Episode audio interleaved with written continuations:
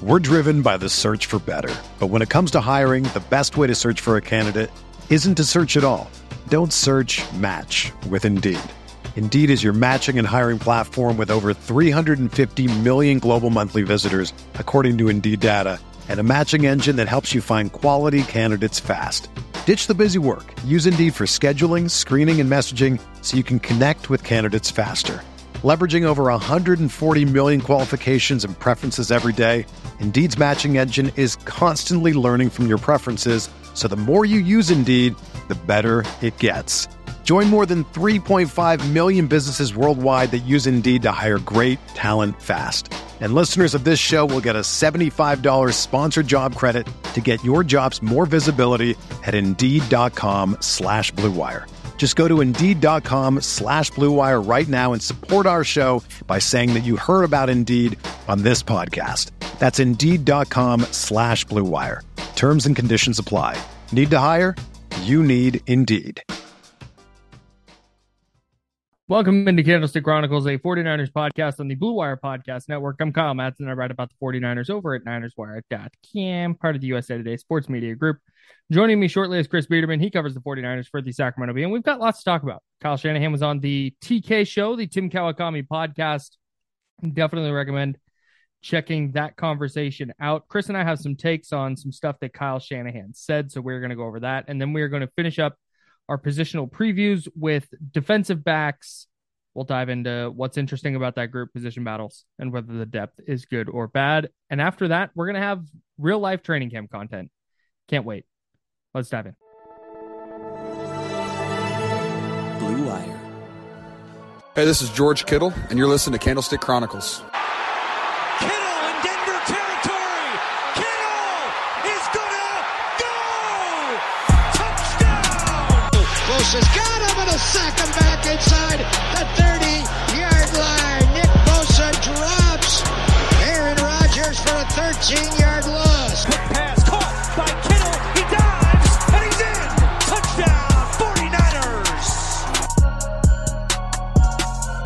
I want to thank friend of the show, Tim Kawakami, for having Kyle Shanahan on his podcast and giving us a little bit of content, a little bit of additional content. We had content for you. This was a this was a surprise though that uh, that dropped this afternoon. And Kyle Shanahan said a lot of interesting stuff. So all credit to TK for getting some very good answers out of out of Shanahan. It's a really nice get the day before training camp, like to get Pretty an good- NFL head coach on a podcast. Um, so shouts to shouts to Tim. Um, and yeah, Shanahan basically answered a lot of questions that he's going to answer uh, on Tuesday when this podcast comes out. We'll be, I know I'll be in the room asking Kyle Shanahan and John Lynch questions. Um, maybe Trey Lance will talk. Hopefully, Trey Lance will talk because I'm writing about Trey Lance, and um, I would just love to have a quote from him for the story.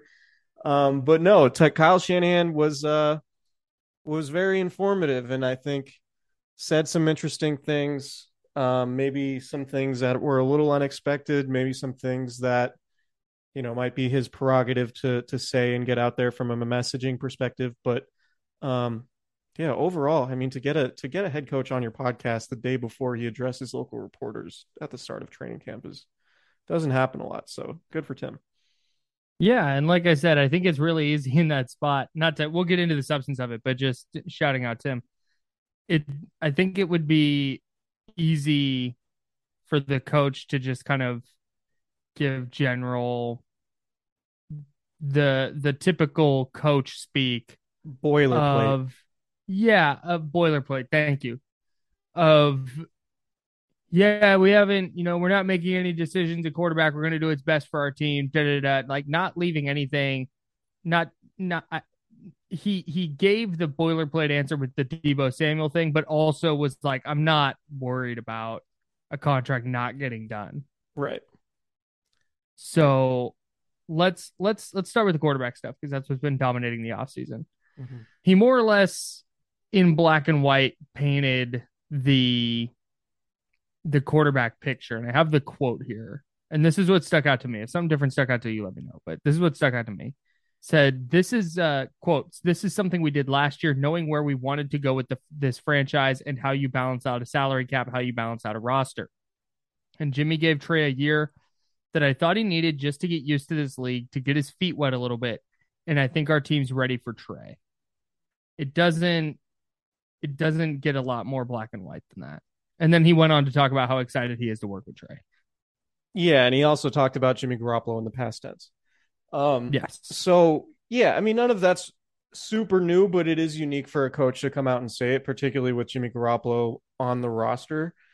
Um, and you know, I think it's very clear that Trey Lance is going to be the guy. I think what's more interesting to me is just what the process is going to look like in terms of you know Jimmy Garoppolo's presence in the building. Um, because Shanahan also said he expects Garoppolo to be there on Tuesday to take his physical. And he said he hadn't seen Garoppolo since they cleaned out their locker rooms at the end of the season after the NFC Championship game.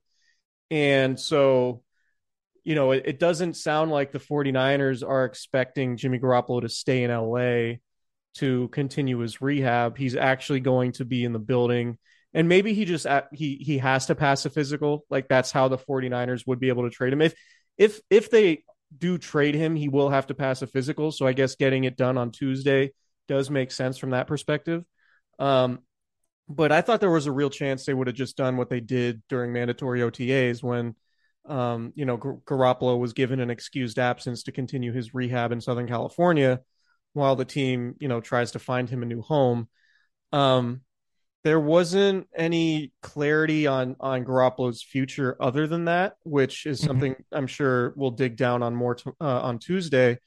But um, yeah, I mean, this is Trey Lance's team, right? Like, I don't know, you know how how else to to spell it out for people. I know, you know, this last week, national reporters have been saying, "Oh, the team's committed to Trey Lance," like the team's been committed to Trey Lance for, you know, really since the end of the season. Um, Right. so the, the the nice thing about it now is with practice starting on Wednesday, is we actually get to talk about football and like what's going to happen on the field, not just speculation about what's going to happen. Like we'll be able to see, you know, if Jimmy Garoppolo's even out there. I kind of doubt he will be. Maybe they'll just Mhm. keep him on the side field. Um, or maybe, you know, I, I, I just can't imagine Jimmy Garoppolo, at least early on, if he's still on this roster, is going to be taking reps from anybody. Right. Like I just, My guess is my guess is he shows up and takes a physical and then goes back to Southern California. I think that's a very fair guess. I think that that's probably the most likely scenario. I also think it's possible that he's just running sprints on the side field. Right? Yeah, maybe. that that that could happen too. So uh, we will have those answers this week, which is which is going to be nice. Um, and there's also the question about Deebo Samuel, and I think Shanahan had some interesting things to say. Maybe it wasn't what he said, but more of the confidence in which he said it. It was Yes. he's he's very based to sum it up. He might have a, a better quote than I than I have off the top of my head, but he basically summed it up saying he's he doesn't know the details. There's no timeline, but he's very confident a deal will get done. Um, so Almost verbatim what he said.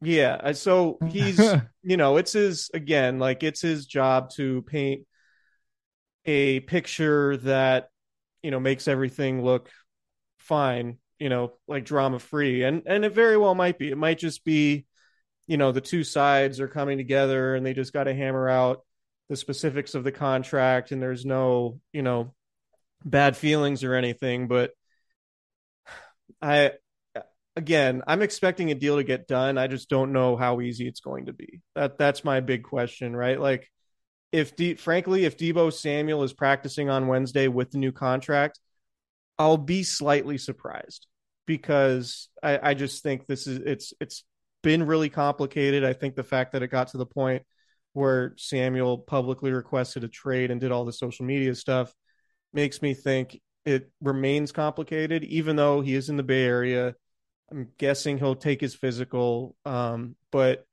you know, the timeline I'm I'm curious to see. And I'm expecting it to be a you know, if he doesn't sign the contract, it's gonna be a hold in situation where he's doing basically what TJ Watt did before he got his contract with the Steelers, where he was there in the building but just not practicing. So um that'll be an interesting what was what was your takeaway from from that whole part of the conversation?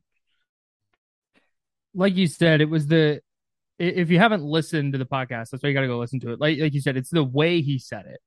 it was very not dismissive, but but his his exact quote at the top was what I do know. He talks about the things that he doesn't know the machinations of the negotiations and stuff, and then he says. What I do know is I'm not worried about it not getting done. I feel very confident that Deebo is going to be on our team this year and he's going to be here for many years after. I do believe he'll get a deal. And then later on, he said what you brought up. He said, I think they'll get something done sooner rather than later, but there's no timeline and I'm not really concerned about it right now. I think it's all going to work out. It was very much the, the, the, it was very much the, I'm trying to get across, like, yeah, deal's going to get done, but didn't want to say that it's going to get done in case there's some kind of snag. So he's just like, I'm very confident it's going to, it, like I said, go listen to it because yeah. it's, it's definitely the way he said it, but it, think... it's the, I've always thought a deal was going to get done with Deebo. I thought an extension was just because of the, the leverage in the situation and the balance of power and really the fact that Samuel had no leverage it felt like a deal was was eventually going to get done, and now it's just like I said, unless some kind of weird snag comes up, I'm guessing it'll get done, if not before camp, very shortly into camp. Right.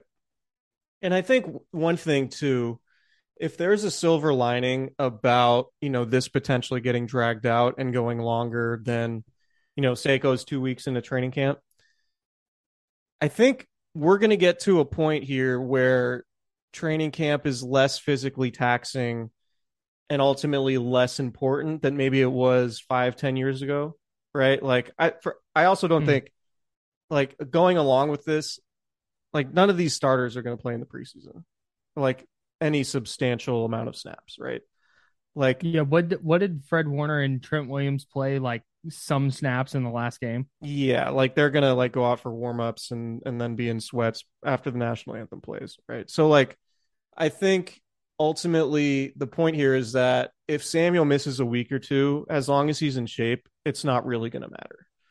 But, you know, because the 49ers are and I, I guess I only I've I've only really covered them closely, so I can't say how they are relative to other teams, but they're like pretty progressive in terms of you know resting guys and monitoring how much uh what their workload is in any given practice or game and they monitor you know they have all the these little trackers in their practice jerseys and game uniforms where you know they can say they can look at somebody's average speed and if it's slower than normal they they might conclude that this guy needs a rest and whatnot. Like they right. they they do all of that sports science performance stuff right? So um a lot of that includes like the slow ramp up to the regular season because we know you know, the 49ers have had issues in the past, whether it be the spring program or training camp with just guys dealing with injuries. And I know they want to avoid that, partic- particularly now with, with the 17 game season too.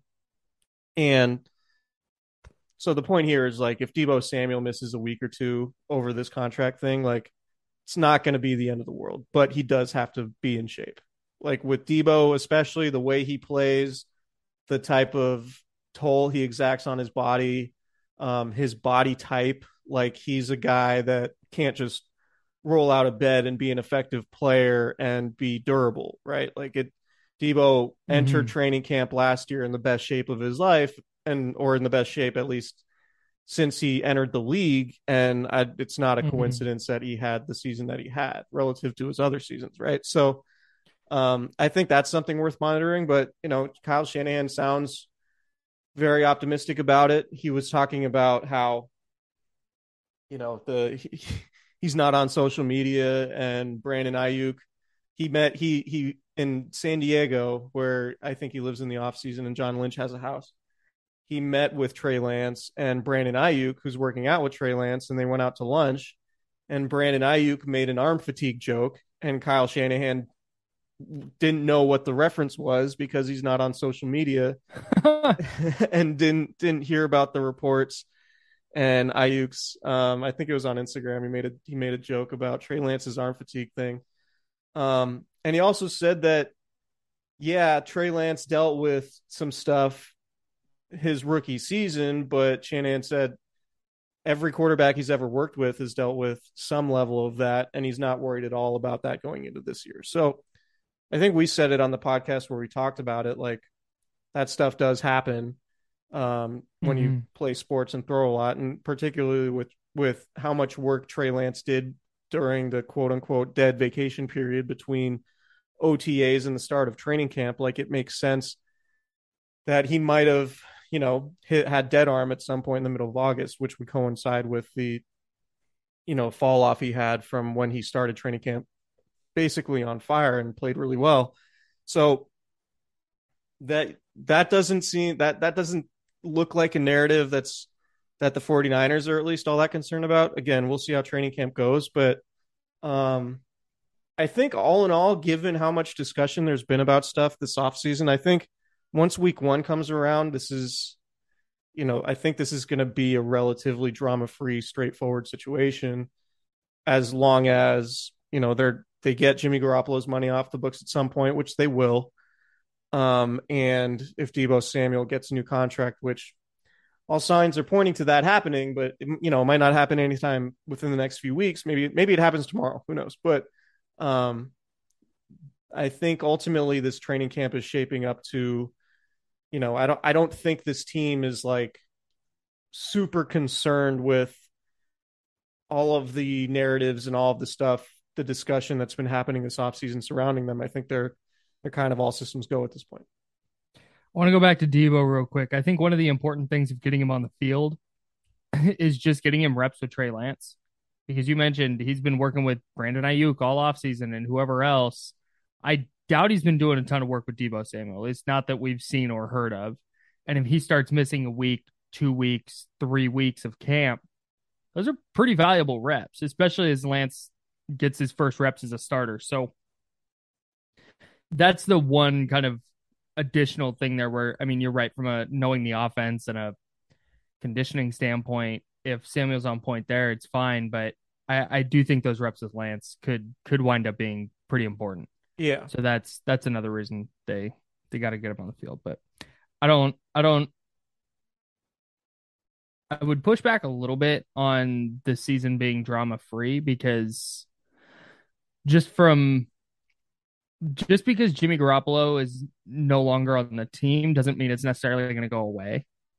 And I do wonder if Lance struggles out of the gate and the Niners are one and three and he's throwing for 160 yards a game and he's throwing two touchdowns and four picks.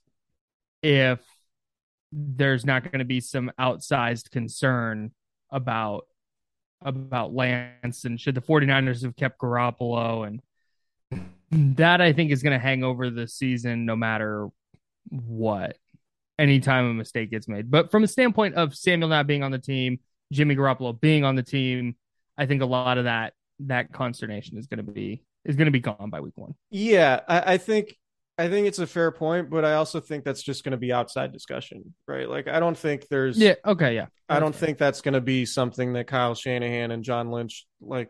I don't think they're ever going to be second guessing themselves unless Trey is just terrible, um, which I have a I hard time it's gonna be seeing because you know if any coach can mask the deficiencies of really any player on offense, it's Kyle Shanahan, right? And So- so with with the way I think they're going to be able to run the ball, with the fact that they should have Deebo Samuel and Brandon Aiyuk and George Kittle, um, I just have a hard time thinking that you know, and the defense and the special teams potentially, like. I think Trey Lance would need to fall flat in his face and be like a D minus player for them to ever get to that Mhm. point. And even and Shanahan on the pod even said like he talked about you know Jimmy Garoppolo in 2019 and he got off to a slow start in the first half of 2019 and he said, you know, thankfully uh, I'm paraphrasing, but he said thankfully, you know, we had a really good defense and a really good running game and we were able to ease Jimmy Garoppolo in before the second half of the season when Garoppolo Garoppolo really started to take off. And that Mhm. was, you know, Jimmy was coming off the ACL injury. Um, and then he played well enough to get them to the Super Bowl and within a quarter of, you know, winning the Super Bowl. And that's sort of what he expects. It sounded like the way he was talking about it, that's what he's expecting from Trey Lance. Like, obviously, there's a decent chance it's not going to be pretty in the early going. because he hasn't played very much football. But Mhm. as he gets into thing, as he gets into the season and gets more comfortable, um, you know, there's a chance that he could elevate his game in a similar way Jimmy Garoppolo did. Um, because you know, even in 2019, like Garoppolo had what eight starts with the 49ers under his belt. He came in 2017, started the final five games, um, had three starts before tearing his ACL in 2018, and then came into 2019. Like he was a veteran, but hadn't played a whole lot of football either. Right. So that was that was the parallel that Shanahan made, which I thought was interesting because I hadn't really thought about it in those terms. Mhm. Um, but you know, another theme of the season, I think, ultimately with Trey Lance is going to be like, I mean, they he, they might ask him to throw 15 times a game, right? like, 15 that's excessively low. I mean, for the first, like, would you would you be surprised if Trey Lance was 13 of 18 week one against the Bears, and they ran the ball 40 times? Hey, I would be yeah, I'd be pretty surprised if he completed 13 of 18 throws. well, I would think most of his throws are going to be easy in the early going. But I mean, you, and I both agree. We've said it a lot on here that the Niners are going to run the ball as much, if not more, than any other team in the league this year. Mm-hmm. So, like Trey Lance, there's a decent chance Trey Lance averages like 20 throws a game. I don't think that's out of the realm of possibility at all. I was trying to look at Lamar Jackson's rookie season. He averaged as a starter. So Lamar Jackson as a starter in his rookie season averaged 22.6 attempts a game. So you go 20 or fewer. That's super not a lot of throws. Yeah, we're talking about a coach who dialed up eight passes in the NFC Championship game. Good point. That's a good point. So I I, I thought that I, I agree with you. The the Lance Garoppolo, the 2019 Garoppolo 2022 Lance thing was was interesting for sure. Not a thing I'd thought about, and it's a little bit because they are definitely different. It's not an apples to apples comparison because yeah, Garoppolo hadn't played a lot of football, but he still had eight starts with the 49ers. He had two starts plus a couple years behind Tom Brady with the Patriots. Like, he had some experience when he stepped in in 2019. But to that point, and to I think Shanahan's point, Garoppolo in 2019 to start the year was was uh, was not good. Through seven weeks in six starts, he was averaging 219 yards a game, seven touchdowns, and six interceptions Yeah. and less than eight yards per attempt. Like he wasn't very good. And and Shanahan's point, like you said, he said, quote, I see this going into this season very much to where Trey's going to do a lot of good stuff, but he also hasn't played a lot of ball. And that's why we can take him through these games and still have a chance to win each game I feel we're in without having to put him in all that stuff because he does have a defense he can rely on. He will have a running game he can rely on. And I love our weapons with our receivers, our tight ends. And we're really excited about our team here to where we don't have to go into it and say, hey, we'll be good if our quarterback. I don't think it's going to be all about Trey. I think it's going to be all about our team, and we're going to allow him to move with our team. And that's sort of what they did with with Garoppolo in 19. And I think that was kind of the justification last year when talking about Trey as a starter. Like, yeah, maybe he's not ready, but how ready does he need to be to get them where Garoppolo has them? Yeah, I think if Trey plays, you know, C plus, B minus football through the first few weeks of the season, they'll be fine.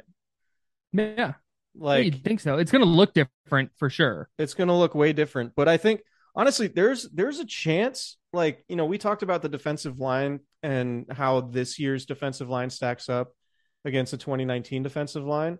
I think that's a good point by you to to say there's a chance that that the ceiling is is relatively similar, even though it doesn't have DeForest Buckner. But if Javon Kinlaw Mhm. takes a step, if Arik Armstead plays like he did throughout the second half of last season and the playoffs, if Samson Ebukam takes a step, if Nick Bosa, you know, becomes a defensive player of the year candidate, like if Charvarius, yeah, if Charvarius Ward, um, you know, plays like he did in Kansas City and lives up to the contract he signed with the 49ers, like this, this has all the makings of a top five defense. Mm-hmm. right? So like if you have a if you have a top five defense and you can rush the passer and you can cover guys and you have one of the best linebacking cores in the league, then you know, and and you're running the ball 30, 35 times at least, like you're not going to need Trey Lance to, you know, to really do a whole lot early on in the season. And I think that's that's what Shanahan's alluding to. Like this team won with they went eight and zero with Jimmy Garoppolo playing pretty meh football. Mhm. And you could say that Trey Lance, just based on how much more physically gifted he is in Garoppolo and how he might, you know, be able to pull first downs out of his ass just by scrambling and uh, making plays outside of structure that Garoppolo couldn't really do coming off the injury. Like the ceiling for the offense is higher, even though Trey Lance doesn't have all that experience. And then, as we've seen with this 49ers team when they've stayed healthy, they typically play a lot better in November and December than they do September Mhm. and October. And and some Mhm. of that directly correlates to Jimmy Garoppolo too, who's who has played his best football in November and December with the 49ers and and I think some of that's by design. Right? Like you get guys more comfortable Yeah. within their roles, you figure out exactly how your offense is going to work. You realize, okay, we don't have Raheem Mostert uh, but now and our running back group is really banged up but now we're going to insert Deebo Samuel and we're going to figure that out, right? Like, so there are Mhm. things that happen as the season goes along to where Kyle Shanahan gets more comfortable from a schematic perspective as to how to use guys. And then ultimately that makes things easier on the quarterback, right? So, um, I think like Shanahan, the way he talked about it, it's like, yeah, we're going to just lean on our defense and running game early in the season while Trey Lance gets comfortable Mhm. and then we'll see where we're at in November and see what kind of ball Trey Lance is playing and, and then what the next evolution would look like. So that's the question I have with this is I, I I'm with him there. I I track that makes sense. It, the formula is going to be similar, fine, but it can't be ignored the switch that Garoppolo flipped when Emmanuel Sanders arrived in Week Eight, because from Week Eight on, in ten games he completed sixty nine point six percent of his throws. He was averaging 266 yards a game. He threw 20 touchdowns and seven picks. He had a 108 rating and 8.6 yards per attempt. He was really, really good in the second half of that year. And that's where that's where this departs for me. Because maybe Lance hits the ground running and he's Patrick Mahomes light in in his first year as a starter, the way Mahomes was in 2018. I don't think Lance will get there, but he's something like that where it's like, oh my goodness, the Niners are going to compete for the Super Bowl every year until this guy retires. And maybe he's something in south of that, maybe. I don't know. But it departs for me because I don't know if this year, given his lack of experience, given the the learning curve I think there's going to be, I don't know that there's going to be that switch halfway through the season where it's all of a sudden like, hey, this is an entirely different quarterback. This is a he, he went from throwing for 160 yards a game to 250 and his touchdown interception ratio is up near 3 to 1 and the offense just looks unstoppable. I- just I don't know if that I think it gets there eventually. But I wonder if this year if the 49ers are 6 and 4 after 10 games or 5 and 5 after 10 games, I don't know that Lance is going to hit the level that he needs to get to to to carry him to the playoffs and finish 5 and 2 or 4 and 3 or whatever. Yeah, and I think uh, I I definitely agree with what you're saying and think you're on the money, but you you can also look at like you know, Deebo Samuel wasn't Deebo Samuel in 2019. He was a rookie just kind of getting his feet yeah. wet. Emmanuel Sanders was a very important addition that they made, but you know, there's a possibility Aiyuk that can that- be Sanders. yeah, there's a possibility that Brandon Aiyuk picks up this picks up the slack there. Yeah. You know, we don't know what Danny Gray is going to give him, right? Like, I think we we probably feel as good about Jauan Jennings as a potential number three receiver as we felt about Kendrick Bourne midway through that season, Mm. right? So I, I think you can make a, a pretty strong case that like the the skill position players the 49ers have, this might be their best. I think it's actually I don't think it's might. I think it is their best skill group when you look at the receivers, the tight ends, the running backs that they've had going into a season since Kyle Shanahan got here. The offensive line's way worse. The offensive line might is be. potentially It might way be worse. worse. It might be worse. I, I I'm worried. You know, the more I think about it, like Aaron Banks should be fine, right? Like if Aaron Banks is a turnstile, then that's a problem, right? Mm-hmm. He should be fine. If a second round pick just cannot is, is unplayable, then that's a disaster. But Right. you do have bodies who could potentially be at least replacement level. And if your guards are replacement level guards, it's obviously not ideal, but you can figure your way around it. I think the big question is center and how Mhm. good Jake Brendel's going to be. Yeah. Because if Jake Brendel's bad, then it's you know, then it's it's potentially problematic because you know, if you have a good center and two kind of you know, replacement level guards who aren't good but aren't just terrible, like the center can lift those guys up and the tackles Mhm. can potentially lift, you know, be good enough to where um it's not really a problem, but if your center's not good and your guards aren't good, then that's Right. that's where you can really run into issues because you know the quickest way to bother a quarterback with pressure is obviously right up the middle Right. and you know no Especially matter- a rookie, yeah especially first yeah, year starter. yeah and tr- you know Trent Williams can only block you know Four guys. Trent Williams can only block you know I guess a third of the field. Right.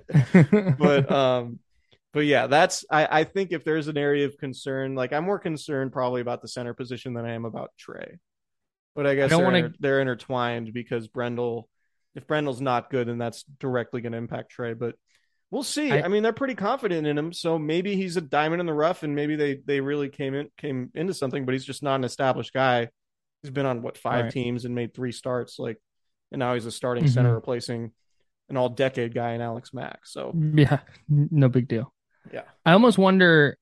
I almost, I almost wonder though if they saw that last year and that's why he stuck around, because they knew that they might lose Alex Mack and this was just kind of the plan the whole time.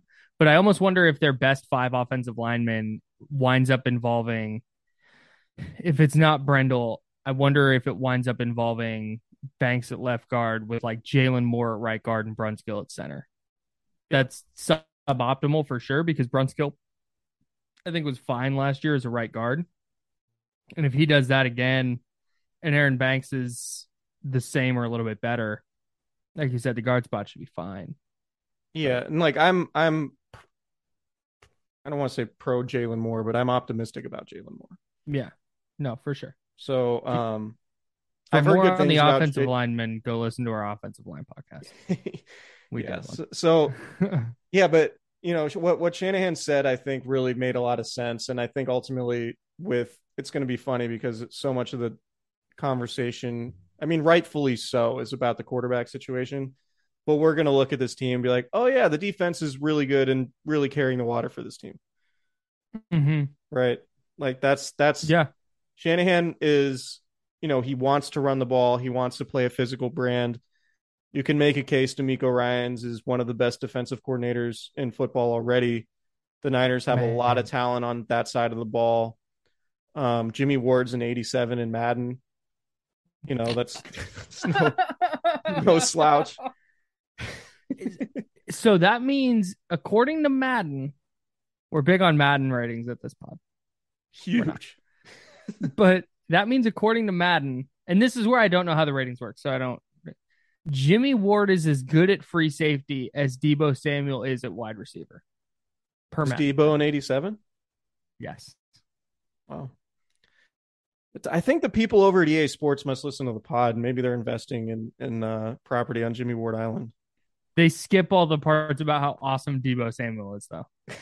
yeah, potentially. One of them just went to like North Carolina and just hates South Carolina. Ah, uh, yeah. That's what it is. could be, could be. No, but uh, honestly, Indifferent like, towards Duke, really hates the Gamecocks. right. Yeah, as one would. Um, hmm Jimmy Ward getting recognized as, as an 87, and we could, I guess, we can. can do you want to transition to the uh, Yeah, to this is great. defensive back this is preview? Great transition. Okay. Yeah. Well, we'll preview defensive backs now since that's the only position group we haven't hit on yet. Hang on, Um, small pause in case they want to put a break here. yeah, let's uh let's pause. Tyler, Hit us with that. Hit us with that the break. that commercial. We're driven by the search for better. But when it comes to hiring, the best way to search for a candidate isn't to search at all. Don't search match with Indeed. Indeed is your matching and hiring platform with over 350 million global monthly visitors, according to Indeed data, and a matching engine that helps you find quality candidates fast. Ditch the busy work. Use Indeed for scheduling, screening, and messaging so you can connect with candidates faster. Leveraging over 140 million qualifications and preferences every day, Indeed's matching engine is constantly learning from your preferences, so the more you use Indeed, the better it gets. Join more than 3.5 million businesses worldwide that use Indeed to hire great talent fast. And listeners of this show will get a $75 sponsored job credit to get your jobs more visibility at Indeed.com slash BlueWire. Just go to Indeed.com slash BlueWire right now and support our show by saying that you heard about Indeed on this podcast. That's Indeed.com slash BlueWire. Terms and conditions apply. Need to hire? You need Indeed. When you need mealtime inspiration, it's worth shopping Kroger, where you'll find over 30,000 mouthwatering choices that excite your inner foodie. And no matter what tasty choice you make, you'll enjoy our everyday low prices, plus extra ways to save, like digital coupons worth over $600 each week. You can also save up to $1 off per gallon at the pump with fuel points. More savings and more inspiring flavors make shopping Kroger worth it every time. Kroger, fresh for everyone. Fuel restrictions apply. All right, defensive backs. Let's go. Jimmy Ward's in 87 in Madden. Chris, your thoughts? I mean, if there's a player who's sort of like not gotten the recognition that he's deserved on this team during this 49ers run over the last few years, it's been Jimmy Ward. And I think was- fans casually like, oh, he doesn't have a lot of interceptions, like whatever. He also just doesn't get targeted all that much. And Mhm. that's a good thing if you're a free safety over the top. Um, he's an extremely good tackler for his position and particularly his size. Um, Mhm. you know, I think the interceptions, some of that's luck, some of it's people avoiding him. Um, but I think ultimately he's a better player than what his turnover numbers have been. And I know people just want to look at those and say, and, you know, determine how good a safety Mhm. is based on those. But he's been a very good player. Um, and so to see him be an 87, I think speaks to that. Um, you know, I know like we're obviously joking when we talk about Madden ratings because like they're not all that important Right. but I do think like the players it it matters to the players because you know all of this stuff sort of creates their resume, right? Like hmm the Pro Bowl might not matter, but they still want the recognition, Totally. right? Like that stuff matters when they hit the negotiating table and like so for Jimmy Ward to be an 87, like that matters to him for sure. I'm certain about that. Mhm. and he's a good player. And I think, you know, I don't know where he compares to the rest of the free safeties in the league. I saw, I think he wasn't in Madden's top 10 safety list for whatever, but like, you know, he was a free safety on the best. The 49ers statistically in 2019 had the best pass defense since like 2011 Mhm. Or 2009 or something. It was a Jets Well, team. and they just don't give up big plays, and Right, that's a large, in large part because of him. Right. Like Jimmy Ward was the free safety in a single high system on, you know, one of the best pass defenses in years.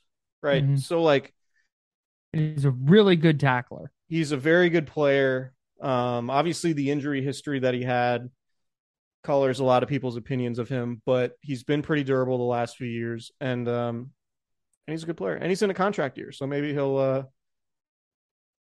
maybe he'll ball out one more time. Contract year, Jimmy. Yeah. Who do you think starts at strong Can safety? the can the can the 49ers succeed with two wards in their secondary? I think I think so, yeah. Okay. Strong safety, I think it's going to be Javarius Moore. As much as I like Talanoa Hufanga, and I think he's he's a Talanoa Hufanga is going to be one of those guys that we're sitting here in like 2036, and it's like, wow, he's still in the league. I, think he's just going to play for maybe not that long, but I think he's just going to have a really long, successful career. But I think Tarvarius Moore was in line to be the starting strong safety last year before he had his Achilles injury in OTAs and he's now more than a year removed from that. So, given modern medicine, I'm guessing he's probably close to to fully healthy and all the way back. I think there's an advantage to having a strong safety who is as athletic as he is and a natural free safety who can yeah, you can move him down in the box, but also you can mix up your coverages and and have him playing up high. He can play a single high spot, I think, if they want to if they want to mess around there. We saw him have some success as a third safety in 2019. I just I think he's a he's a really really good player and can be a really really good player and a difference maker in the back end. Jaquiski Tartt was obviously not a Pro Bowler, but he was an athletic, strong safety, and I think that that that's helpful for the 49ers. So I think Tarvarius Moore gets that spot because he can do some things down the field that Talanoa Hufanga probably can't. I agree with you. I think I think Hufanga is probably going to be the first one getting starters reps just because Moore is coming back from the injury. But I think given what they've typically wanted at safety, um, mm-hmm. they want somebody who can move around, right? Because there's there are a lot of scenarios in which Jimmy Ward moves down to um, you know, cover a tight end on third down man to man and then that leaves you know the strong safety who was Jaquiski Tartt playing free safety, and Tartt was fast. Tartt Tartt could move like a free safety. Um, he was just a little bit bigger bodied. Hufanga cannot move like Tartt. who, and I think Hufanga is an excellent football player, but just might lack the athleticism to be interchangeable in the same way that Tartt was. And to your point, I think Moore does offer that interchangeability and so that's right. th- that's why I would lean towards Moore starting also. But it's a good problem to have. And ultimately, I think what it's going to look like is you know Ward and Moore playing the two safety spots, and Hufanga getting a lot of playing time as sort of a you know hybrid linebacker, um, you know dime safety on third down in particular, uh, who's going to be good in the middle of the field and who's going to be good at, near the line of scrimmage and then you'll have more speed at the back end with more playing free safety potentially if Jimmy Ward is moving down, you know, to the line of scrimmage to cover a tight end or a slot receiver in man to man. So, right. Um, I'm with you. I think Tarvarius Moore ends up winning that job. Well, and maybe it comes like halfway through the season. Sure. Maybe it's one of those situations where they sort of work him in as a third safety and then eventually he replaces him. But I think the ceiling of the defense is just higher with Moore because of the speed that he has. Because, I mean, who knows what uh, you know what what his speed's going to be post Achilles injury? But I mean, he was what a four on Madden. I don't know, but he was a four three guy coming out, right? So he was a four three guy who played free safety um, in college, and so that's that's why ultimately I think you know, and he's in a contract year also, so that that'll be that'll be pretty interesting. But I I like the possibility if he's back to you know close to 100% or whatever he was before the injury um that that I think makes sense for me just from a speed perspective because you want to have as many fast guys on the field as possible. Tarvarius Moore 92 speed by the way. Yeah. Madden. I just looked it up. It wouldn't surprise me if Talanoa Hufanga won the job though. Talanoa Hufanga only an 84 speed. So I, I think that that that speaks for itself. But the bit aside, I it wouldn't surprise me if Talanoa Hufanga won the job. I would bet on more, but like if Hufanga has the starting gig in to start camp and just kind of holds on to it, it wouldn't shock me because I think he's a good player.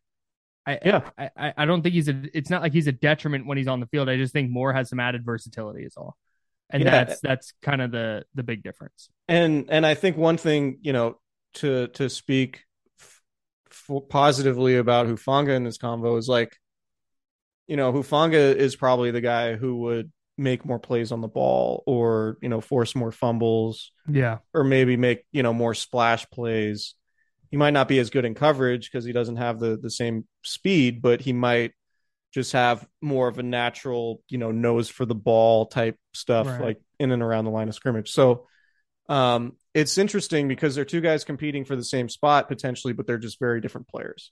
Yeah, totally. And maybe, like you said, maybe it's one of those things where one of them's the quote unquote starter, but they rotate them in differently, and the Niners effectively work with three safeties. It might it might be something like that. Like DeMeco Ryans was super creative last year, and I don't think that this is a coaching staff that's going to adhere necessarily to this is the free safety and this is a strong safety, and that's how it's going to go. Right. I, I, if they if they think that Hufanga and Moore can both help them, they're they're both going to get on the field, and I, I I think they both can. Yeah, I think they're going to play a lot of three safety stuff, particularly on third down. Um, mm-hmm. So we'll see them both, but you know what happens on first and second down, I think is is you know up for debate, and I guess that'll be one of the battles that that happens in training camp. Um, what? Who do you think starts opposite Charvarius Ward at cornerback? Emmanuel Moseley, not Jason Verrett. No, no, Explain. I don't. I'm not even certain Jason Verrett's going to make the team. And I don't think they want to put themselves in a spot where, okay, he's the starter. Moseley is the starting nickel. But if Verrett goes down, Moseley's going to go outside, and now they're going to put somebody else in there. I just don't think they want to deal with that again, where they're shuffling pieces all around. And if you think Jason Verrett's valuable on the roster, I think you can go Moseley and Ward starting outside and have Verrett be you have Ambry Thomas as your first outside corner off the bench, and then you have Verrett be like your second corner off the bench. And that way his snaps are more limited. You can keep him healthy all year. And if there's a spot where it's week 13, 14, and you need to start him for a game, eh, you can. But last year they got it derailed them really bad when he went down. And I know their depth is better this year and they'd be more prepared to withstand that. But a, I don't think they want to put him in that position. And B, I don't think they want to put themselves in that position where they're going to be down another starter. Now they're digging. I, I just don't think they want to. They want to go about it that way. Yeah. So ultimately, like Verrett, all things being equal and everybody being 100% healthy, Verrett's the best option. Yes. I would I say. Agree but obviously coming off an ACL tear on top of every, all the other injuries he's dealt with, you know, mm-hmm. it's impossible to be confident at this point. Like, oh yeah, Jason Verrett physically is going to be fine and hold up, and maybe he does. Like, if he comes out of training camp and outplays the other guys and physically looks good, I wouldn't necessarily sure. have a problem with him winning that starting job because if he does go down, like you said, they do have better depth than they've had previously because Emmanuel Moseley is a starting caliber cornerback. And if he's your third outside guy, I think you're probably okay. Um, I'm I'm kind of in the camp where I think Jason Verrett either wins the starting job or doesn't make the team.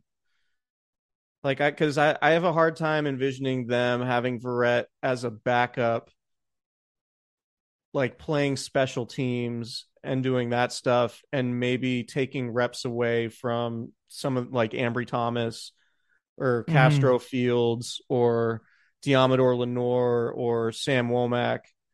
Um, because I think those guys just need the reps. And if you invest, you know, mid round draft picks in those guys, you want to get them reps over somebody that, you know, probably doesn't have a long term future with the well, team. Well, let's just let's just while you're doing that, let's run through this. Okay. Let's say they're keeping six defensive backs or six corners. Five or six. Yeah. Let's let's for the sake of this this discussion, let's do six. Okay. Ward's making the team. Moseley's making the team. Ambry Thomas making the team. Samuel Womack making the team. That's four. Yeah. Which leaves you two spots for Deommodore Lenoir, a fifth round pick from two years ago. You have Tariq Castro Fields, a sixth round pick from this year, a ton of upside, all the physical tools. You have Darqueze Dennard, who they re-signed this offseason, who could what he he could wind up being the starting slot corner. He could. And then you have Dontae Johnson. Thank you. I was is, really hoping you would not forget Dontae Johnson. How could I forget Dontae Johnson? All right, just making sure versatile, can play a safety in a pinch. He can play in the slot. He can play outside. He can do everything. Play special teams. And then you have Jason Verrett as well. Like there's just I don't know how many starting caliber corners they have. Or NFL caliber corners, I should say. But they're gonna need special teams contributors. And I think it at minimum a guy like Lenoir or Dontae Johnson can at least contribute in that unit. Yeah, which is why I'm sort of in the camp of like Verrett either wins a starting job or doesn't make the team. Hmm. And that's Like, the I don't so think- if he's not so if he's not so if he's winning a starting job, I mean that means they're they're probably getting rid of a player that they think can contribute for for a player who has a, a really bad injury history. Yeah, I mean potentially. I mean, he, the thing Yeah. is, is like Pro Bowl level corners don't grow on trees, Right. right? Right. And if he's healthy and they let him go and he signs elsewhere, has a great year, Right. that's a tough look for sure. I mean, if he if he say Travarius Ward is what the 49ers think he is and is a number one corner, and say Jason Verrett replicates his 2020 season, you're looking at like a damn good cornerback group. Yeah, I or at least already your think first two guys. I already think this is like the deepest cornerback group they've had in Shanahan's tenure. I'd have to go back and look. Because in 2019 it was Richard Sherman and he was excellent. His second team all pro. And on the other side it was Ahkello Witherspoon, but he got hurt and then they tried putting Verrett in and then he got hurt and so they went to Emmanuel Moseley, who was pretty good and then Right. he gave his spot back to Witherspoon and then Witherspoon got benched in the in week 8, week 17 and he got benched again in the playoff game after he got torched for a touchdown against the Vikings and then it was and then it was Moseley the rest of the way. And beyond that, eh, K'Waun Williams is was in the slot, but I think just if if Ambry Thomas takes a step because he got progressively better last year. Yeah, he played a lot were- of snaps in the playoffs. And there were there were there were there were so many plays, especially the Falcons game really sticks out to me because there were like three or four plays in that game where he had perfect coverage and just got the ball taken from him. It's just kind of a rookie thing. Like, hey, you're still getting used to the speed of the game. You got lots to learn. Yeah. So if he takes a if he takes a step, you have Travarius Ward, who who is a legitimate NFL starter. You have Emmanuel Moseley, who I I I believe Emmanuel Moseley's an NFL caliber cornerback, starting caliber cornerback. If Ambry Mm-hmm. Thomas he's is taking the leap. Yeah, Yeah. yeah, I think so. If Ambry Thomas is taking that step, that's three legitimate starting outside corners hmm and then you figure out what you're doing in the slot. Then you bring up Jason Verrett. If Verrett's healthy and playing somewhere near a Pro Bowl level, like that's that's a lot of really good corners in a league where it's hard to find good corners. But And again, Dontae that's everything. Johnson- That's that's in a that's in a scenario where everything's going right. Didn't Dontae Johnson start against the Packers in the playoffs? Did that happen? I think it might have happened. Anyway, don't I, know he it played a lot. I know he played a lot. So yeah, I mean, it's to your point, it's a pretty good cornerback group. Um, It's it's better than it was last season where they're signing Josh Norman oh, the Monday before week one. Absolutely, yeah. And There's no, there, Dre this isn't. Kirkpatrick. Yeah, it's not a Dre Kirkpatrick scenario. No. Um, yeah, I, I think they kind of view like Verrett as like a lotto ticket. Like if it hits, Yeah. awesome. If he doesn't win a starting job, then like release him and see if he can go get a starting job elsewhere because they have too many guys that they need to develop and who can And play I special also get the idea. I also get the idea he's just a dude you want in your locker room. Yeah, Verrett, He's a for dude. sure. Yeah, Jason he's- Verrett's a dude. Yeah, yeah, yeah. When he's healthy and he can play, he's, he's definitely a dude. He was a first round pick. Yeah. It's never been about how good he is. Like when he's healthy, he's Totally. really good. He's like a Pro Mhm. Bowl level dude, but he's just not, you know, just hasn't been healthy. Um, Yeah. Slot corner, K'Waun Williams goes to the Denver Broncos in the offseason. Hmm Pretty big question mark. One of my hotter takes, I don't even know if it's a hot take at this point, is that Sam Womack's going to be the week one starter at, at nickel, nickel corner. Are you ready? Like that is your take. You're you're staking Plant your the flag. to. Yeah. I love that. You're on Samuel Womack Island right now. Yeah. Yeah, it's I gotta it's wait- got some I gotta- potential. I don't, you know, like the the beaches are like a little rocky.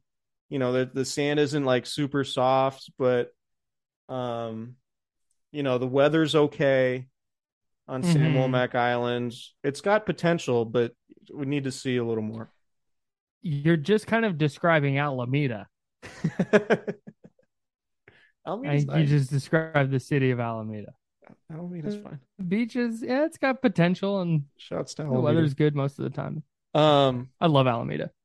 Great beer scene in Alameda. yeah, the weather. Honest, Not I, I as good in- as Santa Rosa.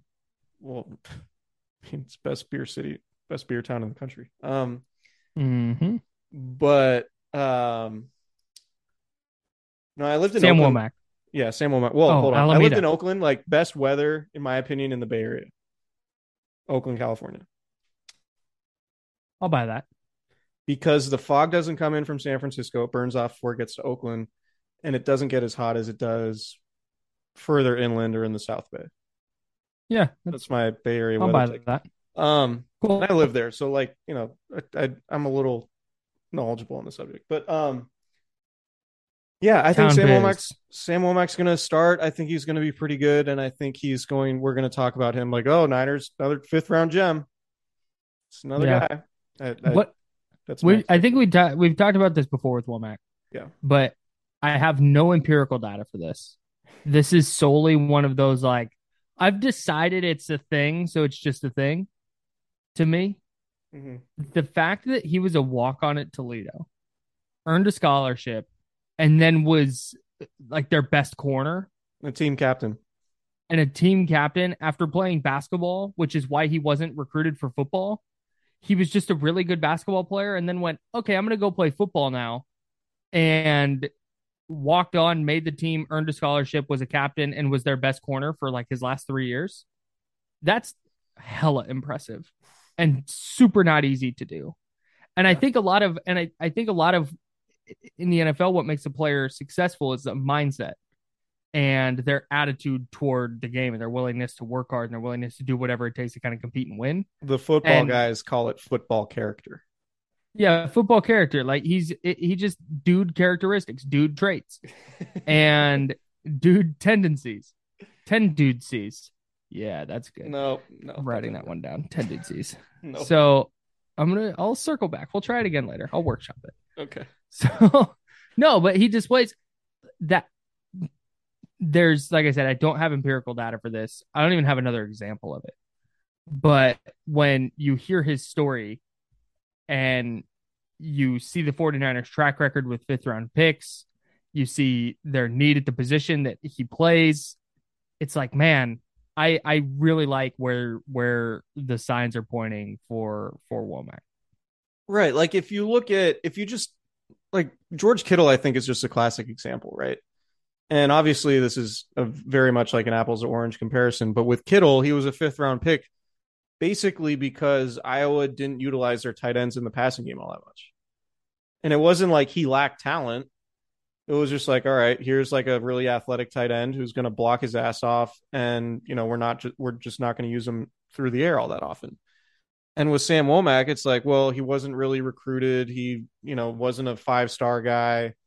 Um, he was a walk on. He went to a small school. Like, you know, a lot of times, and we see it all the time in the NFL, like a lot of times, what your path was doesn't necessarily change what you're going to become in the league if you're made of the right stuff Mm-hmm. right? And like George Kittle was clearly made of the right stuff, but he was a fifth round pick because they didn't throw the ball a whole lot. And you know, he Mhm. he enjoyed college a little bit and got after it early in his college career before it, you know, before he settled down and realized that, you know, to be a good football player, he has to change some of his habits, so to speak. Just to Um, lock in. right. But you know, Sam Womack's story ultimately impacted where he got drafted, but that doesn't mean he's not made of the right stuff. And and that's why I think they have um they have success in the fifth round. Like Dre Greenlaw, like ran a really crummy 40 time at the combine, I think because he had a hamstring injury or something, and then dropped to the fifth round despite being one of the fastest linebackers in the country based on actual tracking data from playing football. But he lasted the fifth round because, you know, he didn't run great at the combine. Right. And then He didn't turned out to be a exercise really good- well enough. yeah, he, he didn't exercise well enough in that exact moment. And he ended up making a few big plays in that season and, you know, helping the 49ers get to the Super Bowl and becoming a pretty good starter. Right. So, like, I just think that Womack fits that same criteria as somebody like, yeah, it kind of slid through the cracks for whatever reason that don't, you know, whatever reason that doesn't necessarily mean he's a bad football player. And we like his mentality. We like the fact that he's a potential team captain type and Mhm. probably mature beyond his years and had to earn everything he got. And those guys tend to succeed in the NFL. So that's why that's my case. I like it. I haven't seen him at all, so I'm just gonna I'm gonna pick up what you're laying down for now. And I've I'm interested to things, too. see. I'm interested to see who starts at nickel and can't like who's who's getting the first team reps It might be right Denard. away. I think it'll right? Do probably they go with be, the veteran and It'll be the veteran, and then they'll say to Womack, like, "Hey, you want this spot? Go beat out a vet." the other the other the other player that we mentioned but haven't really talked about is that this is like a make or break camp for Deommodore Lenoir. Totally. because he's going to get a chance to compete for the starting nickel job. And if he doesn't show at least like, yeah, hey, he can be serviceable in the slot, then I don't know where there's room for him because we mentioned there's too many other guys who can contribute. Right. So like this is a this is a big couple of months for him. I kind of think it's either going to be him or Dontae Johnson. And you know, Dontae is somebody who can also play nickel. And the reason why Dontae stuck around so long is just because they can trust him. He's just a Yeah. trustworthy player. Right? Right. Like there aren't going to be coverage busts. He's going to be where he needs to be most of the time. Um where Lenoir, like Lenoir is clearly a more talented guy at this point and he's younger, but you just, you know, he didn't look like he didn't look like a trustworthy player his first season with the team. But he's also playing outside. No, no, I know, I know. to do that. And he's a rookie, right? Like, it, you know, who he was Mhm. as a rookie doesn't necessarily determine what he's going to be the rest of his. The rest of his career. But like, you know, I think he has to prove trustworthy, and that's going to be the big question for him. And if he's not, I think Dontae Johnson probably wins a roster spot over him. And maybe it's a situation where Lenoir is talented enough to where they can trade him if he doesn't make the team, because I think he's an NFL player Mhm. but he might like the depth at the position when and whatever the roster numbers are it might just be Right. tough for him to make the team Right. It would be, I don't want to say a meltdown because that's dramatic, but to be hyperbolic, 49ers Twitter would melt down if Dontae Johnson got cut. if he got cut Yeah. wait if dontae If- johnson got cut or lenoir got cut Dontae Johnson. If Dontae Johnson didn't make the team, that'd be a sad day. you think uh, maybe i don't have my finger on the pulse of twitter but i, I feel like account. fans would be more The up in arms barnacle, dude. no i know but i feel like fans would be more up in arms about lenoir not not making the team because he was a draft No, no, no doubt. Like I said, I was I was purposely being a little bit hyperbolic with Okay. Dontae Johnson. okay People would be really fake sad about it. right Never mind. one of the uh, one of the nicer guys on the team go, go fuck myself, I guess. no no no you're I, I, I just didn't I you know if if there's if there's a a content a Dontae Johnson contingent on Twitter, all I'm saying is hmm. I'm not privy to it, which is fine because I don't mind being not privy to things that happen on Twitter. right. I feel like you purposely do that. Yeah. The other player in the cornerback room that I'm really interested in, genuinely interested in, I want to know what Tariq Castro Fields looks like on an NFL field. Like he's 6'2, 2, 200, 6'2, 205, something like that. 197. He's big. He's big. He's super athletic and just didn't put it together on tape at Penn State based on what I hear from people who know cornerback play a lot better than I do. So is that a matter of coaching? Was it a matter of motivation? Does he get into the NFL and a and a switch flips and all of a sudden it's like, oh hey, he has all the traits to be a, a CB1 and maybe he's just not good. We've seen tons of cornerbacks with elite physical traits. Like look at look at not a cornerback, but a guy like Taylor Mays. Super incredible physical traits, just can't put it together as a football player. Maybe that's Tariq Castro Fields. that that's spider graph god Taylor Mays to you. I'm sorry. I'm sorry. Let's Tyler cut all that. Let me get back. I'm joking.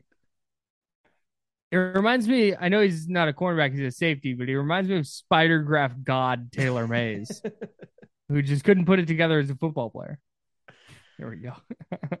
yeah, I, I, I, but maybe, maybe Castro Fields is is excellent, and the 49ers found a, a diamond in the rough in the in the secondary, or maybe he doesn't make the team, or he's a practice squad guy, or whatever. But whatever it is, when we talk about the most interesting things to watch, I know it's very under the radar and it may be a moot point after the first preseason game, but I can't wait to see what he looks like on an NFL field, good or bad. So I think if I were to make a prediction with him, I think he's a practice squad guy. Same. And some and like a red shirt, you know, like let's you know, let's get him in the building, let's develop him a little bit. Probably not good enough to win a roster spot, but we like the physical traits and you know let him marinate for a year and then see if he can go win a job next year. That's that's my feeling on it. And i didn't watch him super closely during the offseason program uh, to say i really have a strong opinion one way or another. But um, i think ultimately that's that's sort of how this works out. What was the uh, what was the cornerback the 49ers drafted out of Virginia who had who was like a second or third round talent who had Tim a bunch Harris, dog. Tim Harris, yes, of course, thank you. I think it's a Tim Harris situation minus the uh injury stuff. Yeah. Yeah, Tim Harris, NFL body, super highly recruited out of high school. Yeah. And just couldn't put it together health wise. Yeah, had a bunch of injuries, was in college for a long time. Um Yeah. again, not not super similar in terms of like backgrounds of fields, but like in terms of developmental track or whatever word Mhm. you want words you want to say, like I think that's that's probably the most likely avenue for him. I want to tie our last two things here because we talked about all the interesting things. We then go into position battles and depth. And I, I think that these two things tie together because the 49ers do have a legitimate position battle at outside corner. Who's going to start opposite Traver- uh, Ward? They have a position battle at strong safety, but and they have a position battle at nickel corner. We talked about Greg Odum at all. We didn't. Would you like to? Good special teams guy. Really good special teams guy. All right. So Don't know how much defense he'll play, but a good special teams guy. He'll make the 53. I think the four he'll make the 53 he'll be the four safety. I think the 49ers are in trouble if he's playing strong safety for them. That's my take. agree. So they have these position battles, but it's not it's not like hey, they have to figure out if they have a starting corner on their roster. They need to find out if they have a starting nickel. They need to find out if they like no, they have starting caliber players, just which one is going to rise and be the starter at that position. Yeah. And that is just such a departure from where they were last year. And they made one small investment there. They re-signed Jason Verrett. Emmanuel Moseley was back. They had a couple draft picks. And all of a sudden it's like, man, they might have a legitimate CB room this year where they have four or five starting caliber guys. And in today's NFL, having four or five starting caliber corners in your in your on your roster is like unheard of. It's really hard to do. Totally agree. Um honestly, I mean I've said this before on this pod, but like I think their cornerback position and how it was in shambles early last season really might have been the reason this team didn't win the Super or didn't go to the Super Bowl. I agree, man. Like if they didn't have to play Dre Kirkpatrick and Deommodore Lenoir early in the season, like Ambry Thomas wasn't ready until at least halfway through the year. Like if Mhm. they had a competent cornerback group and they didn't have to play um If Jason Verrett stays healthy, yeah, if they didn't have to play big if, but if Josh Norman wasn't their top corner or their number two opposite Emmanuel Moseley, and you know they're not committing pass interference penalties 17 times a game, they probably don't start three and five, Mhm.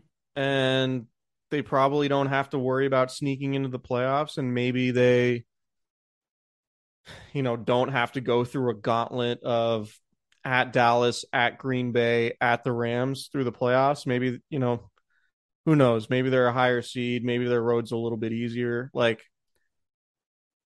I think you can you can trace some of the issues that they've had back to what happened at cornerback early in the season, and they're in a completely different position right now, which is which is good for them. You bringing that up, I I I agree, but you bringing that up brought something else to mind that I saw this said during the NFC Championship game, after the NFC Championship game, and I think it might come up again as the nickel corner battle plays itself out. The take that the 49ers need to find a nickel corner that can cover Cooper Kupp, that was a bar, by the way, is just not a thing. Do they need a nickel corner that's competent enough to be a good nickel and hold their own a little bit against Cooper Kupp? Yeah, sure. I'll buy that. But it's not like they were going to go out and be like, yeah, hey, slot corner, go shut down Cooper Kupp, who just led the NFL in every receiving category. Like, that's just not a thing. So right. I don't, it doesn't. I, I, want to push back on that before it even begins again. Yeah. Anybody who's like, oh, they need somebody to cover Cooper Kupp. If you say that, I would like you to offer who that person is. Right. It's Who- Jalen who- Ramsey, who's on the goddamn Rams. like who's the guy that the 49ers could reasonably obtain you'd be like okay we're good on you know we don't have to worry about cooper kupp because we have this guy like that's just not how the nfl operates like that guy would be a 25 million dollar a year cornerback he would. That just, yeah, that that player doesn't exist. And like I said, if he does, he he wears number five on the Rams. Yeah. Cooper Kupp last year had 145 catches for 1,947 yards and 16 touchdowns just in the regular season. His and, lowest and with his what he did in the playoffs like there's a legitimate case that he had the best season in nfl history for a receiver his worst game of the year was in week four when they lost to Arizona and he had five catches for 64 yards. His second worst game was seven for 92, then six for 95 in a tug. the Those niners should have signed games. the niners should have signed or traded for whoever plays slot corner for the cardinals that's the take i don't even know who don't it even- is off the top I of my have head no idea. Budda Baker? Budda Baker out there just getting it done? he's a safety Byron Murphy, maybe? Was Isaiah outside. Simmons Isaiah Simmons lining up in the slot? uh i don't think so i mean maybe i don't know just to just to just to that other point, just to put a bow on this, Cooper Kupp's other game against Arizona last year, thirteen for a buck twenty three and a tutty. So maybe don't go get that player. no there's some what a guys, ridiculous, ridiculous player. i mean there are some guys you just don't have answers for and that's that kind of- Yeah, i mean that's why like the a, a pass rush is a great equalizer yeah. right? You, if Well- you just if you're able to move the quarterback off a spot, that's you're more likely. That's where like the whole um, coverage versus pass rush emphasis conversation comes from. Like maybe I'm old school and I'm not with the times with all the analytics people on the internet, but like I I ultimately think, and I know Kyle Shanahan believes this too because he said it that you know the pass rush is the most important thing, and I think trying to defend Cooper Kupp is a classic example because at least with a pass rush, you got four guys, you could scheme things, uh, you could dial up blitzes, like getting the quarterback out of rhythm and or hitting him and or sacking him is might be the best defense for a guy that's simply uncoverable like Cooper Kupp. Yeah, and throwing off timing because that's such a big thing with with guys like that. The fact of the matter is, is, is getting away from Kupp and just kind of zooming out at, at, at receivers around the league as a whole, and why it's important to have at least competent cornerback play. Is it's not just the Rams with Cooper Kupp and now Allen Robinson. It's the Cardinals with DeAndre Hopkins, who's going to be back once they play the 49ers, and they traded for Marquise Brown, and they have um A lot of good receivers. Every NFL team has a lot of good receivers. It feels like That's the point I was getting at. there are good receivers everywhere. Every team has really good wide receiver talent. Like it's such a loaded position in the league right now. Except maybe the Jaguars. No, they have eighteen million dollar a year receiver Christian Kirk. Nailed it. Except Honestly, hey, you know who you know who doesn't have very good wide receivers? who's that? The Green Bay Packers. Green Bay Packers don't have great receivers. True. I think Kendrick Bourne is going to be the Patriots wide receiver one this year. True. That's fair. I mean, Julio Jones might end up being a Packer. I know he's at the like I said, the. Packers don't have very good receivers. Christian Watkins might be a dude, bro. Isn't his name Christian Watson? I think it's Watkins. Okay. I'll buy it. Let's uh let's throw it in the Google machine real quick, just so I don't I don't make a bad take. The last thing we do on this podcast. Christian Watson, Green Bay Packers. Oh damn it! But they have Sammy Watkins. Boy, do they. Yep. And they and they kept Allen Lazard. Yeah. No, it's just the, the point I was making is the receiver talent's really good. And the 49ers are more equipped this year at corner to deal with that receiver talent than they were last year, Cooper Kupp aside. But there was no move they were going to make this offseason that was going to be like, oh, yeah, now they'll defend Cooper Kupp. Just doesn't happen. No. Anyways, that's all I have to say on the cornerback situation. We're done with these position previews. We're going to have a podcast for you. So this comes out Tuesday, the 49ers report Tuesday. We'll also record a pod Tuesday night that'll come out Wednesday, breaking down everything that Kyle Shanahan and John Lynch had to say. And then we'll have one, And Later hopefully in Trey the week. Lance. hopefully Trey Lance. And then we'll have one later in the week, just kind of recapping action from from training camp, what we've seen, what we've heard. Rumor We're gonna have has it football the, to talk about. yeah, rumor has it the pads won't come on until Monday next week. Source per source. Just you know, rumor has it. Um so tight. Yeah, I have I have other assignments to do in Sacramento this week, but I will be going to training camp on Saturday. Um, so hopefully Kyle Shanahan isn't resting everybody uh, when I go to that practice, but we will have there there will be takes. We'll we'll read the reports. There'll be content. there will be content. We'll read the reports, talk to some people behind Maybe the we'll scenes. have a guest on. Somebody who was there. Not not the worst idea. Nick. Not Nick, worst. we're asking you now to come on the podcast. publicly publicly we're asking Nick without asking him directly to come on the pod. We'll, hopefully he'll listen to this while he's exercising or something and be like, Yeah, I'd love to. That sounds great. My man. All right. Goodbye, everybody. See ya.